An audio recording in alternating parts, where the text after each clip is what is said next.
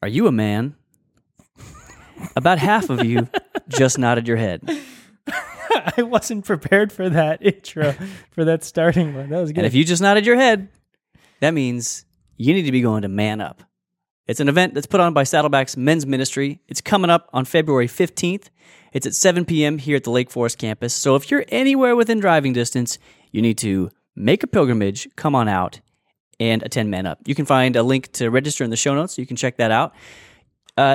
You simply cannot miss this, even though I said that's a cue for something for later, but it's not now. I figured that out. Don't miss Man Up. You're going to be missing out on a great message. You're going to be missing out on hearing from Darryl Strawberry, Baseball Hall of Famer, right? Maybe, probably. He's a four-time All-Star. That's what. No, he's a four-time World Series winner, nine-time All-Star. Anyway, he's a big deal in the baseball world. So make sure you come out for that. You're going to hear a great, inspiring message from him.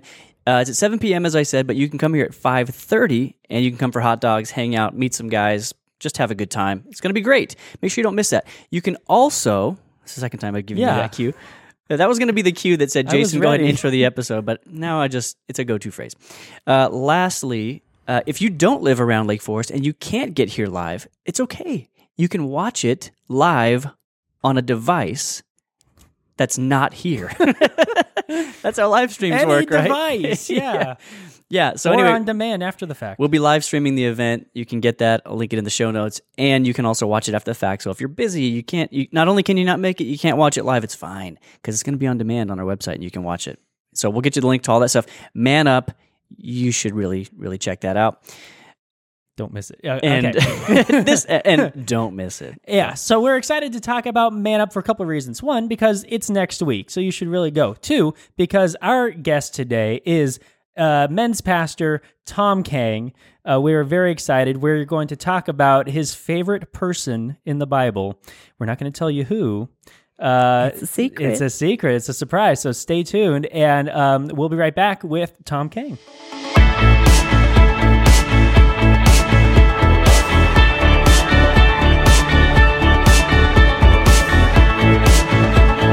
All right, everybody, we're back with Tom Kang. Tom, thanks for joining us today, dude. Dude, it is a pleasure, guys. So good. Excited to have you. The pleasure's really all ours. It really is. Tom, as we said, you're the men's pastor here. Tell us what you do and what's involved in that and what you like about it. Yeah, really, it's about ministering to men, right? There are so many men here at Saddleback Church, and it's really about finding them and getting them plugged into what God is doing in this place. Yeah, that's a great... easy description. Yeah, I like it. Yeah. Let's get right into it, man. Give us the big reveal. Who is the character that you're sharing as your fave today? My favorite character in the Bible is this fisherman known as Peter. Petro. Peter. Impetuous Peter. Love it. Among other things. That's the rap he gets, for sure. Yes, it is, yeah. Why'd you pick him? We're going to get into more detail, but just in a nutshell, why'd you pick Peter? Honestly, I think it's because I identify with his foolishness so much. That's all his mistakes. What a great response. I'm serious, man. The guy made a lot of mistakes, and that's because the guy's an idiot, and so am I. Yes, pretty much. No, there's a lot of truth to that. So. I just realized, by the way, this is a podcast, but there's video going on, and I have a face for podcast, not video. So I think our audience, our viewers will disagree. Yeah, if you think Tom is beautiful, oh gosh, no, this is not about that. Hit that like button. Comment below. Tom is beautiful. That I know that I have a face for podcast, not video. Anyways, no, that is not the case. It's okay. We just started this episode, and I'm already very excited for what's to come. Oh wow! We're just getting warmed up, and we're still in the pleasantries. Okay. All right, take us on, Jason. Okay, right. So your favorite character is Peter. He's foolish, and so are we. So what is one trait about Peter that you appreciate in him kind of the most? Like, what is one thing that you think that sums up Peter? The one trait. Yeah. Peter is a good rebounder. You guys remember the round mound of rebound, Charles Barkley? Oh, yes. Look in Jason's direction. Yes, if you're talking sports, look this way. Right? Make eye contact with Jason. You're the movie guy. You're the movie and sports guy. So he's all that guy entertainment, too. And he does all spiritual stuff. Is that right? That's exactly right, Tom. Great. I think our entire audience would agree on that. Okay, so like Andy's Tom the eye candy. He's the eye candy. Yeah, exactly. I did quote Batman in our last episode. So all right, there you go. Just saying, there you go. That's true. So Charles Barkley, round mound of rebound, right? I mean, this guy. I mean, that's what he was known for. What a title! Yeah, and whether we're talking some of the great rebounders in the NBA, you know, Wilt Chamberlain, Bill Russell, Shaquille O'Neal, whatever, right? These guys. Dikembe Mumbo Jumbo Matumbo. Anyways.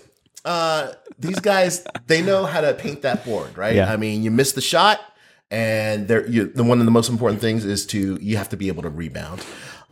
Peter was a rebounder par excellence. Yeah. He made a lot of mistakes, and he just found his way of getting back up from them. You know, man's greatest fear, what I'm learning, even in ministering to men on a serious note, what I've noticed is that man's greatest fear is failure.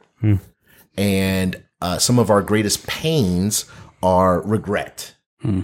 And Peter, this guy, had a lot of failure and a lot of opportunity for regret. I mean, you want to talk about like epic failures. I mean, nowhere else in the Bible does Jesus say, "Get thee behind me, Satan." You know, like, I've messed up, you've messed up, but like, I don't know. I've never heard the Holy Spirit convict me, you know, "Get thee behind me, Satan." So, you know, or Jesus tells you, "You'll deny me 3 times," and then you still do it. And you still do it, right? You got fair warning. Do it. It was a lob set up. Exactly. No. Like, you would think that would be enough to be like, okay, I got to be on my best behavior. I'm going to lock myself down. Yeah. But what's that? Somebody chained me up so I can't do it. Yeah. I mean, like a schoolgirl calls him out, right? Like literally the servant girl calls him out. He's like, "What are you talking about? I don't know what you're talking about. Get away from me." You know, it's like, no, you're such an idiot. You know, you know, he cuts off the guard's ear. Like, everything he does is just so wrong, but yet somehow he rebounds from it. Yeah, you know, and Jesus is like, you know, on this rock, I'm going to build my church, and you know, the whole reinstatement and everything like that. So, like, that would be the one trait: the fact that he's just an incredible rebounder. That's a great. Can trait. You just? Real quick, actually, no, I'll save that because I think that's going to tie to another question. Yeah. But I want to come back to that reinstatement moment in just a little bit. Yeah, yeah. But quickly, you've probably already touched on it now, but tell us a little bit about, like... I like to drink it. Yeah, sure. And apparently this is now sponsored by Chick-fil-A. Sponsored by Chick-fil-A. This is what Jesus would drink. Water from Chick-fil-A. Yeah, anyway, free water. Tell us, like, your personalized approach to Peter. So what are the things about him that you've kind of emulated the most, the lessons that you've learned from him and loved the most? Obviously, you've talked about him rebounding, but personalize that to you a little bit. Yeah. So I've made a lot of mistakes in life. And, you know, we were kind of joking about it before, Peter's impetuousness, right? His kind of off the cuff, very passionate guy. Yeah. But sometimes some of that zeal got him into trouble. Yeah. Right. There's that old saying, wisdom without zeal is dead. Zeal without wisdom is deadly. That's good. For me, I've been in situations where my zeal and my passion, for better or for worse, talking more about the worst moments, has gotten me into trouble. Yeah. And there's this temptation in that place of failure to wallow, to brood, to get depressed, and to just, you know, go hide in a corner. And I have to imagine that Peter, maybe not more than any of the disciples, but certainly, like, you know about his mistakes. You know, you don't really hear mistakes about John. You know, he's always like resting at the feet of Jesus. You know, like, we just know he's the one Jesus loves. Yeah. Like, you don't hear about him. You don't hear about his failures, but you see and you hear Peter's failures, and the fact that Peter's trying to live those down 2,000 years later. He's like, "Oh, you guys are still on that, huh?" You have phrases like "petered out," you know, like, you know what I mean? It's I never thought of whether that came from that. Yeah, it's just like, oh man, what a bad rap. But just again, the fact that he doesn't stay in that dark place of wallowing and of brooding and of getting depressed and kind of you know, just calling it quits. Yeah. You know, it keeps on going. So it's kind of the man of grace. Like, Like, he's the example of he can do mess up a whole bunch of times, totally. But Jesus continuously offers grace. Totally. Yeah, God's like, I'll keep using you. And, you know, in spite of that, like, God would actually use that all the more to build his church. You know what I mean? Right. It's like, it's the total story of redemption. And knowing that 2,000 years later, we'd be still reading about it and going over each one of those mess ups, those screw ups. Absolutely. And looking at ourselves in that. Absolutely. Yeah. Absolutely. There's that like thing on YouTube where it's like, it takes like this, like 1970s, like Jesus filmish picture. I don't know if you've seen this. It looks like a Charlton Heston kind of thing. Mm-hmm. It's like, it dubs over it. It like mouths over it lines that Jesus didn't say, but he may have said, and there's this stuff where Jesus goes, Peter. I feel like there are a lot of those, Thomas, a lot of those moments. If we can find that video, we will link that in the show notes. So you can I really want to watch that. I'll get it to you. Yeah, make sure we get that. I'll get it to you. Yeah. Well, I love about Peter's story too. Peter's story, more than most people in the Bible, is kind of bifurcated, where there's most of the screw-ups happen in a certain season of his life. But then, after his reinstatement, it initiates a whole new season of being used by God in massive, massive ways. And it's almost like Jesus gave Peter a period of training wheels while he was walking this earth with him. And it's almost like Jesus was there to just grab him sometimes and be like, get back here, Peter, like rein him in a little bit. Totally. And then the maturity that he gained through that, and the humility that I'm sure it was instilled in him through his failures, you pair that with Pentecost, the Holy Spirit drops and empowers the birth of this new church, and of which Peter's one of the heads. Right. And Peter just starting on the day of Pentecost, he just goes off, and it doesn't stop from there. Right. And I think to me, it is a huge grace picture, because God uses him in spite of all that stuff, but also you can be that, but God can still turn you into this. Yeah. Like there's hope for us who screw up all the time. Yeah. Like there's hope that as we gain wisdom and with God's help, we can become something different than we used to be. Totally. As you were saying that, I was just thinking, God uses him like right away after the reinstatement, Pentecost. You know, he goes up and it says, you know, riches and gold have I none, but in the name of Jesus, you know. And he heals people. He's preaching. He's teaching. Thousands of people are coming to Christ. Thousands of people, He's in his first sermon. I mean, that's pretty amazing, like, whoa. Right? Yeah. So, there definitely is that element, which is amazing. So real quickly, and then Jason's going to take us into another question, but I want to, I think one of the most, for me, like relationally powerful moments in the New Testament is Jesus's reinstatement of Peter.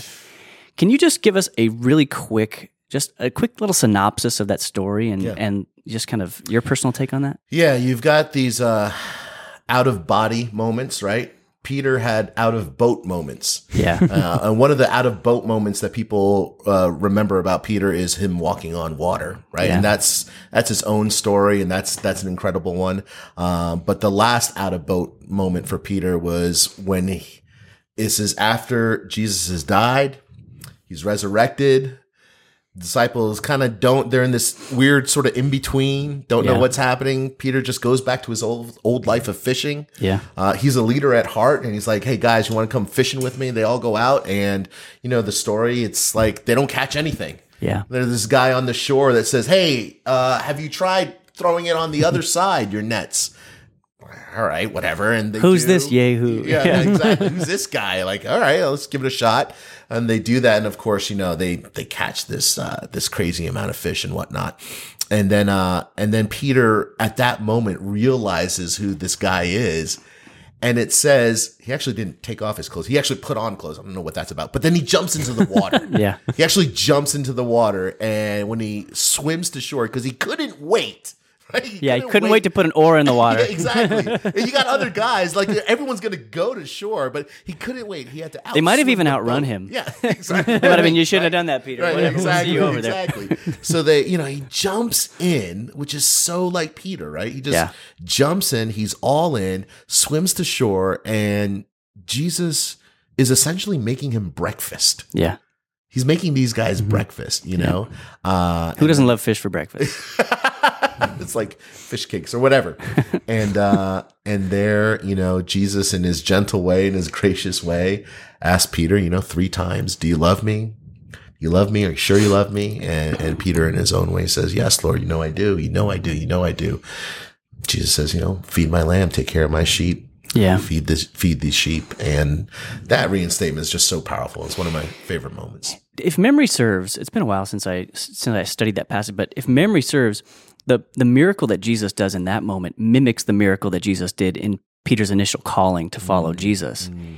And what if I remember what the last time I studied that, what struck me was that Jesus essentially, in doing that miracle a second time and saying, throw your nets on the other side, yeah, Jesus is essentially saying, the calling that I placed on you back then is still there. Yeah. I'm not done with you yet. Yep. And so there's just this really powerful, like tactile Jesus saying, I'm meeting you right back where you were all those years ago. Mm-hmm. Follow me. And that call is not gone. You've messed up, but the call is not gone. Yeah. It's such a, I still love you and I'm still not done with you moment. Absolutely. So powerful. And so it also mirrors, you know, I think, was it in Romans where it says that God's gifting and his calling is irrevocable. Yeah. So it doesn't matter what you've done. I mean, if he's called you, if he's gifted you, that stands. Yeah.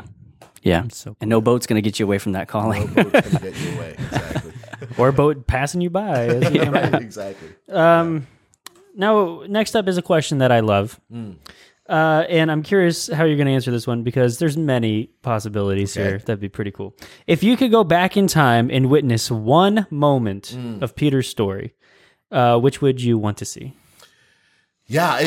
There's some good options. There are some good options. I mean, that one that we just talked about, that out of boat experience, right? Mm-hmm. That second one there, that's definitely there, because it does kind of redeem all of his past mistakes, right? And you're still my guy. I'm still going to use you. So that's one, but we kind of touched upon it before, talking about out of boat experiences. He had another one before that. And that's when, you know, Jesus basically tells his disciples, this is very early on in Jesus' ministry, hey, I want you to get in this boat. I'll meet you on the other side. And, the disciples do that in the middle of the night. It says that the disciples woke up and they see a ghost walking on water, and they woke Peter up. I guess he was a heavy sleeper. I'm a heavy sleeper too. So maybe there's that connection. I have a CPAP machine. Anyways. So maybe Peter had to get off his CPAP. This has been information with Tom. But you know, they wake Peter up, and you know, Peter is just as astonished as all his other buddies, you know, but he's just like, you know, Lord, if that's you, command me to come. And the reason why that for me is, you know, one of my favorite ones, or one that I'd like to go see, is honestly, and I don't know if I can get into this here, but like, that for me was my calling to Saddleback Church. I think I shared with you guys off the air. This is probably when I first got here, but long story short, I'm born and raised in New Jersey. East Coast guy, like literally born and raised. My wife, my kids, we're all born and raised there. And we were part of a church there that we absolutely loved and adored. I was a campus pastor, teaching pastor there, doing what I love with people that I love, reaching to people that didn't know Jesus. Everything was going great. And then one day, Saddleback came on the radar. And long story short, I was just like, I'm in this place. Actually, I was in this place for 2.5 years of like, I know that God has put me on this boat, right? My old church, right? And like, just like Peter, like Peter's a fisherman. He knows boats. He knows the waters. He knows the routine. He's comfy. Yeah, you know? And like, if you knew that God placed you on a boat and told you to go this direction, but then in the middle of the night, a ghost-like figure appears like way off in some other direction and beckons you toward, like, what would you think that I thought it was the devil. Yeah. I'm like, no way. Like, I'm on this boat right now. God, you put me in this boat. So I'm supposed to go this direction. But like off here, off the radar, like there's this other thing happening. And for me in that particular case, it was Saddleback Church, like calling me. And so like I basically got to the point where my prayer for 2.5 years, I really wrestled with this and really struggled with this. But I was just like, you know, is this your will? Is it not your will? Is it just like me? Do I have like daddy issues? Am I trying to prove something to my dad? Like, look, I'm going to Saddleback. Or am I trying to prove something to like that seminary professor that never believed in me? Like, look at me now. You know, like, like I'm playing all these mind games with myself. Like, if it's your will, open the door. If it's not your will, close the door. But it all came down to one night I read that passage again with fresh eyes. And I just realized I was in the same spot as Peter was on that boat. And so my prayers instantaneously became, Lord, if it's you, command me to come. And I will. And once my prayers changed from, God, show me your will, or is this your will or not, to, Lord, if it's you, command me to come, like instantaneously, I felt like God was commanding me to come. And dude, it didn't make any sense. You're like, dang it, why did I say that? Yeah, exactly. It didn't make any sense for me to come. You know what I mean? Yeah. Like I'm born and raised in Jersey, you know, and quite frankly, like if I can be just super honest, super candid, like just so many things about that move across the country with 3 little ones. Yeah. Okay. My girls at the time were like, or were they like 9, 7, and 5? You know what I mean? And our church back on the East Coast everything was like going up and to the right, you know, like people were coming to Christ. We were opening new campuses. I had my dream spot. I was like teaching. I was leading a team.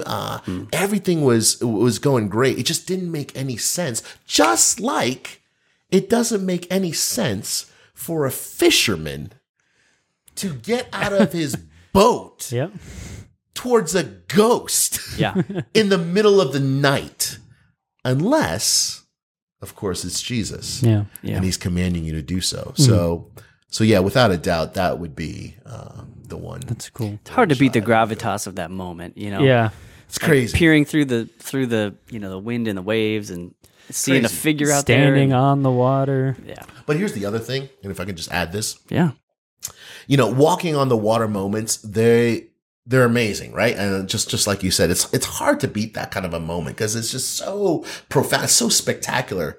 But then I have to remind myself that for every step, and it didn't seem like Peter took that many, but for every step he took on water, like ministry, I realize, is so much more about walking on dirt. So you have these high apex climactic moments of ministry and everyone has, but you know what? Most of ministry is walking on dirt. It's very ordinary and it's very plain. Yeah. Most of any life. Yeah, most of even life, outside of ministry. Exactly. And so that's also something, it's kind of like the back end of that story that I appreciate the most. Yeah. Does that make sense? Yes. Yeah. Love it. Yeah. Good. All right. If you could ask Peter one question, what would it be? If I could ask Peter one question, what would it be? I think part of it would be, you know, how do you bounce back so quickly? Because I think for me, it's almost like the worse I mess up, the deeper in despair I go.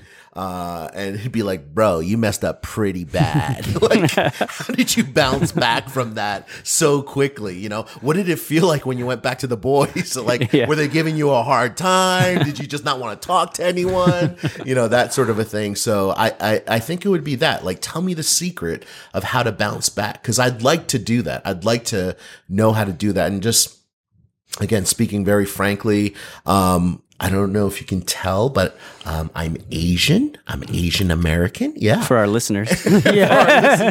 And so there's a high shame. I come from a high shame-based culture, a high guilt-based culture. And so shame and guilt go hand in hand with me. So like the slightest mess up, I'm wallowing in shame and guilt. So particularly for me, I think just culturally and just the way that I was raised and the culture that I'm used to, even though I was, you know, you're looking at me, you're like, you just said you're born and raised in Jersey, you know, like Sopranos. Jersey. Yeah, Jersey, you know, Jersey Shore, you know, all that stuff. All those cliches. All those cliches. They're all true. You know, so yeah, that definitely is a part of me. But I also grew up in a you know, in an immigrant home where my parents, you know, they were just hardworking blue collar folks that got up at 5 a.m. And opened the store from 6 a.m. to we're all there all day till 10 p.m. I was a latchkey kid, and you know I grew up. My grandma and grandpa lived in our house, and so I definitely grew up sort of indoctrinated in this culture of shame-based, guilt-based, performance-based. And so when you fail in performance and when you're covered in guilt and shame because of that, you know, I want to learn how you bounce back. Well, let me ask you one more. One more question then. Yes. In addition to that, then, what do you think Peter's answer to that would be? Just if you had to guess. Gosh, I think it would be something like fail forward. I think it would be, what does that mean specifically? I think it means just confess your sins. Just admit you're wrong, you know, own it, Yeah. Like he denied Jesus. Yeah. He denied him 3 times, but you know who else did? Judas did as well. And we all know how that turned out for Judas. And so did a huge number of Jesus' followers. Exactly. He just, he's the poster boy. He's the poster boy. He gets the bad rap. Because it was also when Jesus had moments of despair and was saying, are you guys going to leave me too? After he shared hard teachings about eating my flesh and drinking my blood, and a lot of his people deserted him. Yeah. It was Peter who was faithful at that time. Absolutely. He turned and Peter says, where are we going to go? Absolutely. The words you speak are life. Yeah, you have another one whose name is Doubting Thomas. Yeah. So he's not the only. Hey, easy there. Easy. Referring differently. That's the next episode. Yeah. No. Yeah, for sure. It would be that aspect of, you know, confessing first, being the first to admit you're wrong, failing forward.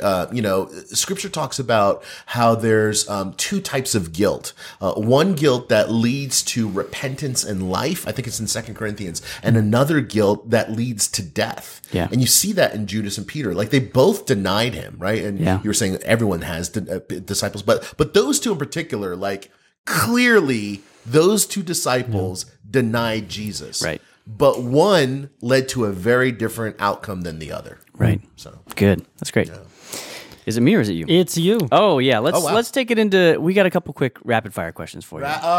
This is where I get in trouble. Excited. Okay. Because I cannot be held responsible for anything. Yes. Sure. I'm kidding. Yeah, go ahead. All right. Yeah. Cast your favorite Peter as a superhero. If he were a superhero, which one would he be? Oh gosh, he's definitely not Superman. No, the impeccable Hulk. Always does the right thing. Wolverine. Oh, dude, that's incredibly true. He is Wolverine, right? Yeah, because he's just good. Like Age of Apocalypse, semi-psychotic, Weapon X, right? Impetuous, passionate, misunderstood. Powerful, capable, but just make sure you aim him in the right direction. Exactly. So Wolverine, and that's a good one. I'm gonna throw a little more on that. Yeah, healing powers. He rebounds. That's he true. Comes back. Wow. You think he's down, but he ain't down. Wow, he's not down. He's got that healing factor, baby. That's a good word. Yeah, and millennials rejoice. Wolverine. Well, we got your next Wolverine. That's a good one. Right. Do you think that Peter would prefer Coke or Pepsi? Coke. He's definitely a Coke guy. Great. Yeah, that was easy. If he were competing in an Olympic sport, which one do you think he would compete in? Oh, well, we know it's not track and field, right? Because when they ran to the tomb, he was like the last one. It was pretty slow. Hold on. I'm coming. Like, you know, I just said it's not track and field, but maybe I was thinking like, is the marathon an official? Is that like an official? Yeah, I think it is. Yeah, I think it is, right? You know, there's also swimming in the Olympics. There's also which we've touched on. All right, there is that. There's no water running though. There is that. Yeah, swimming. Yeah, exactly. Yeah. So swimming could be in there. I was gonna say marathon just because you can't count him out. Yeah, you know, he sticks with it. He's down. He sticks with it. Synchronized swimming, diving. Oh. He might not get the gold, but he will get across the finish line. We know that. Right. Exactly. Okay, who would play Peter in a movie of his life? It would have to. I'm trying to think of like a who's got a good beard, sort of hero, sort of like beard is good. Like the first guy that comes to mind is like an Ed Norton. Does that make sense? I could, sure. Yeah, I could see that. Like a somewhat, or like maybe like an Al Pacino who's very kind of like, what's that movie where he goes, ha! He's always yelling.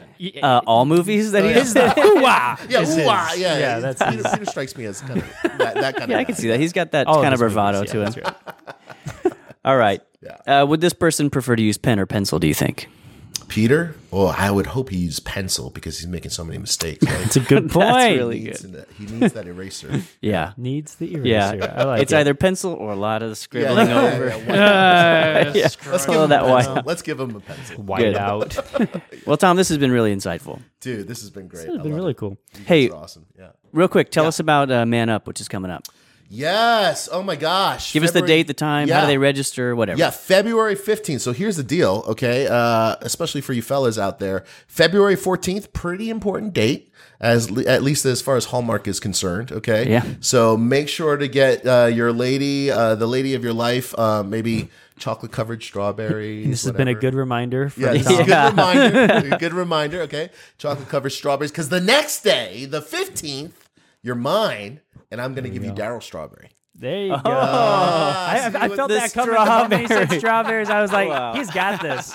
He has got this in the palm. It sounds like you've pitched this before. No, let me tell you. No, Darryl Strawberry, he's a great guy. You know, some of you may remember him back in his heyday. Boy, I don't know if they still do this, but Major League Baseball, you know, when they had the All-Star game, they would have like the most popular player, like the player with the most votes. And him and Ken Griffey Jr. were really like number 1 and 2 for most of his illustrious career. He's like he's a 4-time world champion, 9-time All-Star, Silver Slugger, Rookie of the Year, just an absolute stud. But he's also had a very colorful past as well. He's struggled with a number of addictions, basically the whole sex, drugs, and rock and roll, that scene. And so, but he gave his life to Christ a number of years ago. And now he is actually a pastor. It's Pastor Darryl Strawberry, yeah. And so he goes around. I think he was just at a men's conference down in the South, and he's got a powerful word. And I'm just really excited for our guys to not only – it's not just about seeing a baseball star, but really and someone that we can all remember and it was just so beloved by so many, but really seeing the other side of his story, a side that we may not or never saw on TV. ESPN just did this 30 for 30 with him and Doc Gooden. Oh, cool. That was really good. He was recently on Jimmy Fallon as well. So he's – obviously, he's still relevant. Yeah, you know, people are talking about it, and they're still enamored. I think not only with his story, but just the name.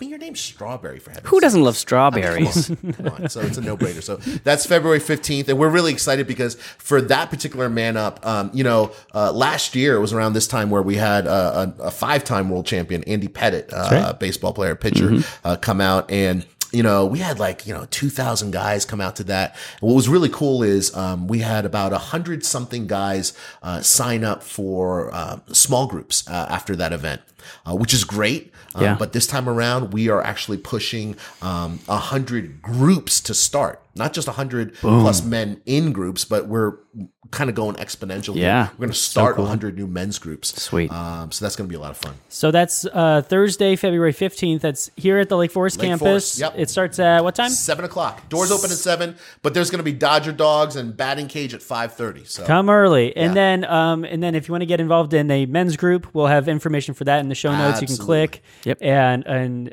and get to that. If you aren't around the campus, it's also going to be online, correct? It will be. Yeah, absolutely. It'll be kind of streamed or broadcast online as well. Great. Sweet. And you can go and view some older Man-Ups as well, I believe. You can see the one with Andy Pettit from a year ago and stuff like that. Yep. You bring so many gifts when you come on the show, Tom. You guys, very gracious. We do appreciate you coming in, man. Thanks for coming. Thanks for being here, Tom. Thanks, friends, thanks for watching. Thanks for listening. We'll see you next time. If you're a podcast listener and you enjoyed this episode, consider giving us a rating or a review on iTunes. If you do, you'll help other people find us in the future. And if you're thinking, hey, listening's great, but is there a way I can watch these episodes? Yeah, there is. Subscribe to the Saddleback Church YouTube channel for video versions of these conversations, plus lots of other video content. And if you're already watching us on YouTube, subscribe to the podcast, so you can listen in the car or wherever else you go. Lastly, You can always get in touch with us by emailing maturity@saddleback.com. Send us your thoughts, send us your questions, your Bible questions, your life questions, whatever. Who knows? Your question just might inspire an upcoming episode. Thanks again for tuning into Doable Discipleship. I'm Doug Jones, and I hope you'll join us again next week.